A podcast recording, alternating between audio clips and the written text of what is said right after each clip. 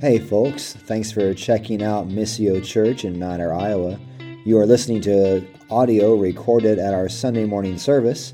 If you'd like any more information on the gospel or like to learn more about Missio Church, you can find us on Facebook at facebook.com backslash Missio Mount Ayr. All right, if you've got a Bible, I invite you to open it up, or an app, I suppose. If you have an app like Rich, you can eventually find the passage. he needs the font, right? Like when you get to this point that you need the giant font, the app is really nice because you can make it like 34 point font, one letter at a time as you go along. Uh, but we'll get we'll we'll be back in what's that? That's what you need. We're back in 2 Corinthians chapter 5 for our time in the Word this morning. I'm going to read for us.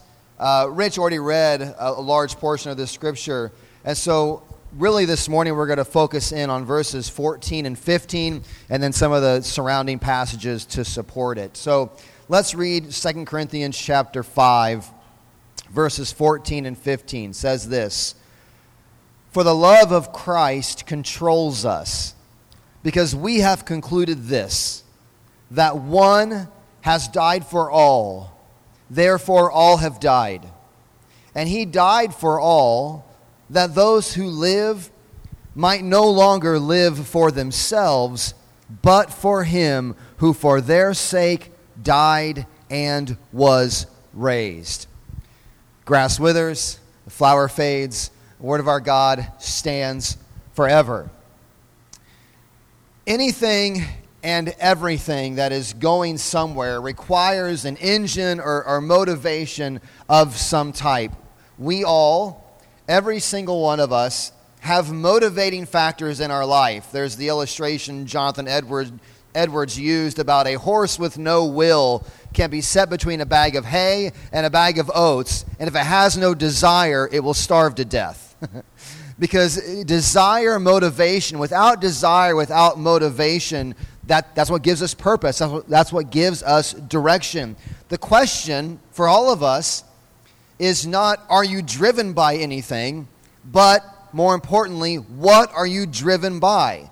Not what propels you, not what gives you energy, not what sends you out into the world, but what is it that does this for you? What is the driving force? The bigger the purpose of your life, the bigger the driving force needs to be. Walking out to the tractor pull last night, pulling a giant load of weight. I'm sure you guys, some of you can know what the weight is. I don't know, a lot. That's my technical term. Pulling a lot of weight that gets heavier as you go requires a giant motor. And in some cases, almost all motor. Some of those lawnmowers are basically nothing but a motor, like with four wheels on it. Is that not the craziest? Anybody else think that was super cool? Like, I just want to cruise around town in one of those lawnmowers with the giant wheels on it. Wouldn't that look great? Deliver mail in it? Yeah, they might, might want to get that license.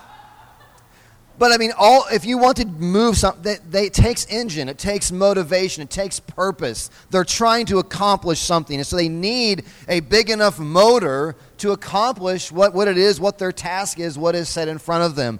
Well, Paul, in our text this morning, he gives us direct information on what it is that drives him. He says in the ESV, which we read out, that it is the love of Christ that controls us. Now, if you have an e- or NIV or a, a, New King James or a Holman Christian Standard HCSB or one of those, it might say compels.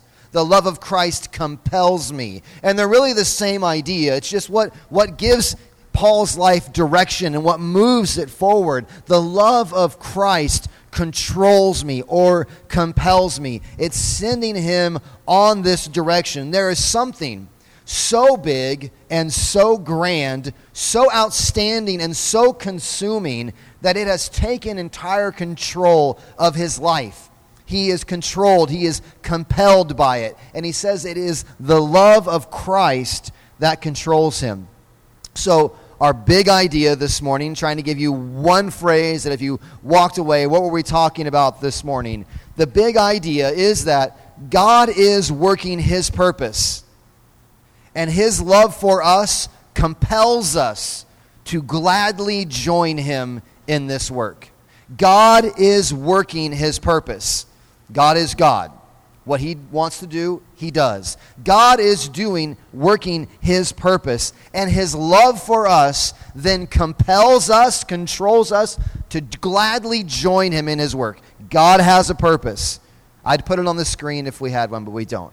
God is working his purpose, and his love for us compels us to gladly join him in this work. What is and what has the love of Christ done then that is so controlling and so compelling for Paul? He goes on to explain, right? If you're in there in your text, for the love of Christ controls us or compels us because, so here's the for reason, because we have concluded this, that one has died for all. Therefore, all have died. Paul goes on to explain what it is that is so compelling about the love of Christ. One has died for all. Now, I just want to take a moment. Let's talk about the word all here because it's, it can be a, a, passage wrongly used to like affirm some sort of universalism and i don't think that's what paul is talking about here what is this all that he has died for all there's really a few different ways you can use the word all and i'll, I'll put three of them before you say we've just got in with ball game season, right? And you go to the concession stand, you're there buying something, your friend walks up and they, and they ask, What are you doing? Well, I bought, I bought for all. How, or who did you buy for? I bought for all of them. What do you mean by all in that, in that sentence? Do you mean, first and maybe, you bought for the whole like park? Like I bought for all. Like everyone that was here, they got a bag of popcorn. I bought for all. They got a pop. It cost me several hundred dollars at a concession stand, but I bought for all. That is a possible usage of the word all. That is that would be the universalist idea. The other all might be that I bought for all that were on the team, regardless of who they were. Then the Bible uses the word all in this way many times when it talks about all peoples it's saying that without discrimination, no matter of ethnicity, no matter what your gender, no matter your age, no matter your socioeconomic status, all, Jesus calls all to himself. And maybe you meant it that way. Like, I bought for all the team, but without regard to who they were. Or maybe it just means number. Like everyone on the team, if they're on the team, if they're this group of people, I bought for them all. And I think that is the way Paul is using the word all here. That's what he is saying when he says all. We can know this because if you go down to verse 17, right? You're still in your Bible here. Chapter 5, verse 17 says, Therefore, if anyone is in Christ. So it isn't just this all, there is this determining, distinguishing factor. Those who are in Christ, he has died for them all. No one who is in Christ is there that Christ has not died for you. He speaks of this group of people, this all that Christ has died for, as those who are in Christ. And we see then, we go on in, in verse 18, we see this stress upon the reconciliation that those who are not in Christ will not be reconciled. It isn't that Christ's death can't be their death. It's that if you're not in Christ, his death is not your death. So while we're here, so uh, Darin, why are we spending much time talking about the word all? It's a good question. The reason why we're spending time talking about the word all at this point is I want to say to all of you, it is never too late to be found in Christ. So long as you have breath in your lungs, the, the call is going out to you to repent, to turn from sin, to trust Christ, and become a part of God's family, become one with the body of Christ, and to be brought in such that then when we now read Christ died for all, his death would be for you. This call goes out to turn from sin and self to quit living for self pleasure, to live for God's pleasure, to trust Christ alone for your reconciliation. This call goes out. And so I wanted to spend time with the word all because the reality is it is open it is the call is out there for all. And this morning, just as we take time to look at this reality of Christ's death, we talk about in Christianity the reality of the atonement, what Christ did on the cross. Jesus in perfection leaves heaven, is sent by the Father. He comes to earth and he lives the righteous life we should have lived. He perfectly fulfills God's law and gets the, the title of righteousness. He earns God's favor, he earns God's blessing. There is nothing more required out of Jesus for, for his reconciliation to God. He has no need for reconciliation. But all of mankind, all of us, we are not so. Ever since the fall of man, we have been plunged into sin and we sit under the condemnation of God. You go to Ephesians chapter 2, talks about we all children of wrath like the rest of mankind. And so what Christ's death does, Romans 6:23 tells us that the wages of sin is death that what we deserve as a consequence of our rebellion is death. But the good news of the gospel is that one has died in the place of his people, such that everyone who turns from their sin and looks to Christ, his death now becomes your death. So that his resurrection also then becomes your life. And that's where Paul goes next. The love of Christ controls us. We've concluded this one has died for all, therefore all have died, so that that those who live might live no longer for themselves, but for him who for their sake died. Without exception, if you are in the family of God, if you are in Christ, let me plead with you repent and trust Christ. But if you are in the family of God, then you are there because Christ's death was your death you have died with him. Not physically, obviously, as we're all here, but the life you used to live, the one in bondage to sin and death, the one that destined you to walk out a life of hatred towards God for all of eternity, that you has died when Christ died. That's why baptism is such a beautiful picture. It's not, it's not the actual salvation of a person, but it is the picture of being buried under the waters and raised to newness of life. But that is not the end of the story. For while Christianity is about a death in Christ, that is not all it is about. It's a call, yes, to put to death what is sin and what is displeasing to God, but that is not all it is about. Christianity is about, yes, Christ died, but Christianity is about truly living. We are not a faith that just says, put everything to death and just die and live miserable. It is about live truly live. The life you now live, you live by faith in the Son of God. Christianity is about truly living. It is about joining with God in the purpose, this, this big engine. Where is this all going? It's about joining God in what the purpose that He is working, that the purpose for which He created the world. It's about living with a greater purpose than you can cook up with your own life. It's about living with a bigger motor and with more horsepower than you can crank out on your own. That's why Paul goes on to say that those who have been joined with Christ in his death now join him in his life. We're now living for something. If you're here this morning, put your faith in Christ, seeking to kill your sin and turn from it, you have something to live for. You see this in a place like we read for our call to worship, chapter 5, verse 9. Whether we are at home or away, no matter where we are, dead or alive, we make it our aim to do what? To please Him. Brings us back to the issue of motivations and desires.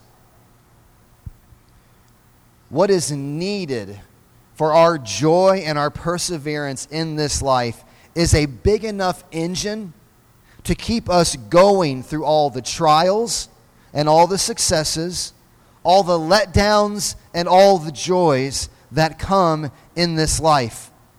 In some way, the world, the whole world, is on a search to try to discover or create something big enough to keep us all going through the ups and downs of life searching what is it all about? What can I make life about? And what, what hobby or what family thing or what, what task or what occupation can I generate in my life to be big enough to keep me moving when life in its roller coaster of, up, of ups and downs goes on? What could be grander than having that motor be the purpose of God Himself. Not some purpose we create on our own, but joining God in His very own purpose. This is exactly what happens to the one who trusts in Christ as Savior, Lord, and treasure. God's purposes, God's motivation, God's driver, His engine becomes their own. His engine becomes their own. So, what is this engine? What is this engine of God? Or, to be fancy, fancy like Applebee's on a date night, to be fancy like that, what is the Latin term, the missio dei, or the missio dei, or like we like to say around here, the missio? What is the mission? Latin for mission. What is the purpose of God? Where is He going? Because if we can discover that, if you can get a hold of that, that is something big enough to give your whole life meaning and purpose and value. If you can join up to that motor, if that's the motor that fuels your life and all the ups and downs, all the highs and lows, and all the monotonies, to be honest with you, have a motor big enough to sustain you in the joy that comes from Jesus. So, what is God's mission? God is on a mission the Missio Dei, the mission of God. God is on a mission to redeem a people for himself. And he is doing this, like our mission statement says, he is doing this for his own glory and for our joy, for the people's joy in him. God is on a mission to redeem a people for himself. And to do it for his own glory, that at the end of it all, this group will sing and every knee uh, in heaven on earth and every tongue on heaven and earth and under the earth will confess Jesus Christ is Lord to the glory of God the Father. God is on a mission to redeem a people for himself. This is why we say here at Missio, you heard it from Jim, this is why we say we exist to glorify God by equipping all of Christ's people to worship him, to glorify him with all of their lives, and to give every man, woman, and child repeated opportunities to hear and respond to the gospel. We see this in 519 of 2 Corinthians. Rich read it for us this morning, but Paul is saying that is in Christ. What's this work God is doing? In Christ, God was reconciling the world to himself, not counting their trespasses against them, and trusting to us the message of reconciliation. Therefore, we are ambassadors for Christ, God making his appeal through us.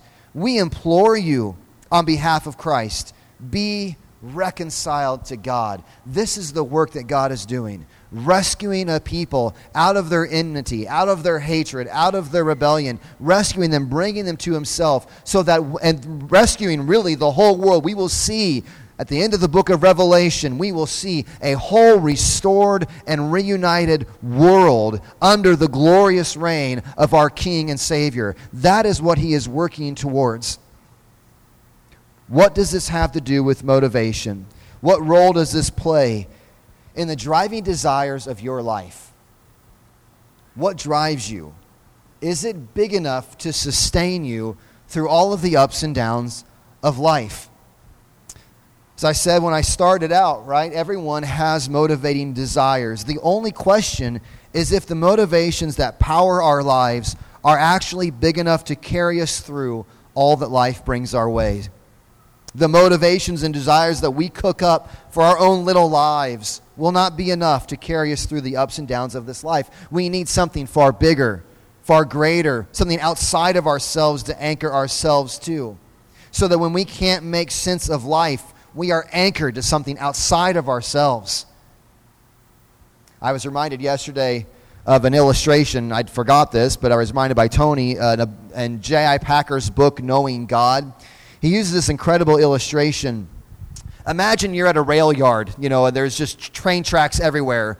Cars are going this way, cars are going that way, and you're down on the ground in the midst of the railroad tracks and you're trying to make sense of why is that one going backwards and then it seems like it's going backwards and forwards and, and then this one's doing the same thing and then these carts are what is what is going on why what is and you can't you can't make sense really of the rail yard when you're down on the ground but you look up in the booth and there is someone that sits in grand central station or wherever you may say what if you could get up there in there with them and see from their perspective that everything that's moving is going towards their desired end. And you can see that there's a purpose to all of it. There's a mission. There is a point. There is a purpose. It is going somewhere. And if you could see that, then when you get back down in the rail yard, even though you, there may be things that happen that you can't make sense of, you know the conductor. You know the one who's driving the train. And you're able to anchor yourself to him such that you're glad to join in this mission in whatever role he has for you to play and whatever your part is. You could go back down onto the rail yard and work. Faithfully seek to equip all of Christ's people to worship him with all of their lives. Faithfully seek to give every man, woman, and child repeated opportunities to hear the gospel because you know the one who does have a plan and you trust him. Three kind of applications of this reality. What will keep you going in the face of the death of a loved one? Not some simple, small, selfish goal. Those all look silly when the brevity of life confronts you, doesn't it? Everything you're doing at some point becomes really pale, becomes very faint in comparison to the gravity of life. What do you do in those moments? What is big enough to keep you going, to keep you worshiping your Savior? What is, what is big enough? What about the simple monotony of life? Take the extreme of, of a death. Just what about the monotony of the day to day? Like, nothing's really terrible. Nothing's incredibly exciting either. It's just kind of get up, ride your bike to work, put a bunch of mail. Oh wait, this never mind. This is getting too personal. it's just, just the routine day to day. What is big enough to even overcompensate for the monotony, the, the, the mundane moments of your life? What about when things are great? What's big enough to give you anchor, to give you purpose and focus when things are going great? And what I mean by that is, I think we could probably share stories of going around the room of things that you thought, when I get this or when this happens, it's going to be amazing. It's going to be all, I'm done. When I reach this point, then, and then you get there and you find out, oh, that wasn't it. that wasn't enough. I need something more. What is big enough? When those, what is big enough in those moments to keep you going? What purpose will be big enough to drive you forward and to drive you forward in joy? It's joining with God and His purpose. Because I want to just take this one step further as we close. The reason why uniting with God and His purposes through faith in Christ, His death being your death, His life now is your life, the reason why this is so advantageous is not just because it anchors you, which it does, which is what we've been stressing. It gives you an anchor, gives you something bigger to live for. It isn't just that it anchors us, compels us, encourages us but it's because of the why behind all of it. Paul is not simply compelled because of the size of God's purposes. Like, and he gets it way better than all of us. The grand scope of what God is doing. He sees, you can go to Ephesians chapter 1, he's got this great uh, eschatology of Jesus wrapping all things up at the end of time. He's got this great organization of how this is all going to play out and all come together for his good. It is not, though, just the organization, the size of God's purpose. He's not compelled even by the security necessarily or singularly of God's purposes. He's compelled, he says, because of the love of Christ put on display in God's purposes, right?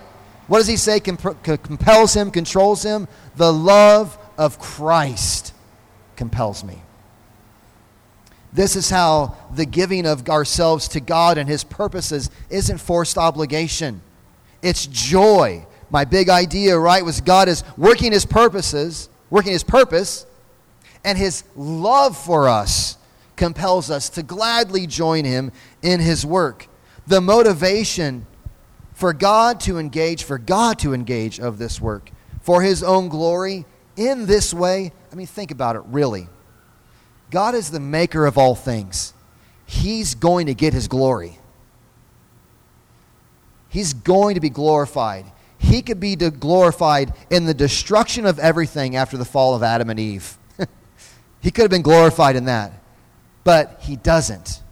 He doesn't. Instead, he, uh, he, he elects a people. He says, I'm going to redeem a people for myself, for my glory, and for their joy in me. What compels him to do that? No one made God do anything.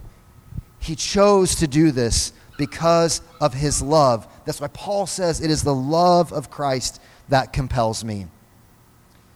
Is this the driving force behind our lives? Turning from smaller, selfish, and sinful pursuits, compelled by his love. Compelled by his love. We sang for God so loved, the John 3:16 passage, right? For God so loved the world that he gave his one and only Son, so that whoever believes in him would not perish, but have everlasting life. And that is a life, life of joy in him.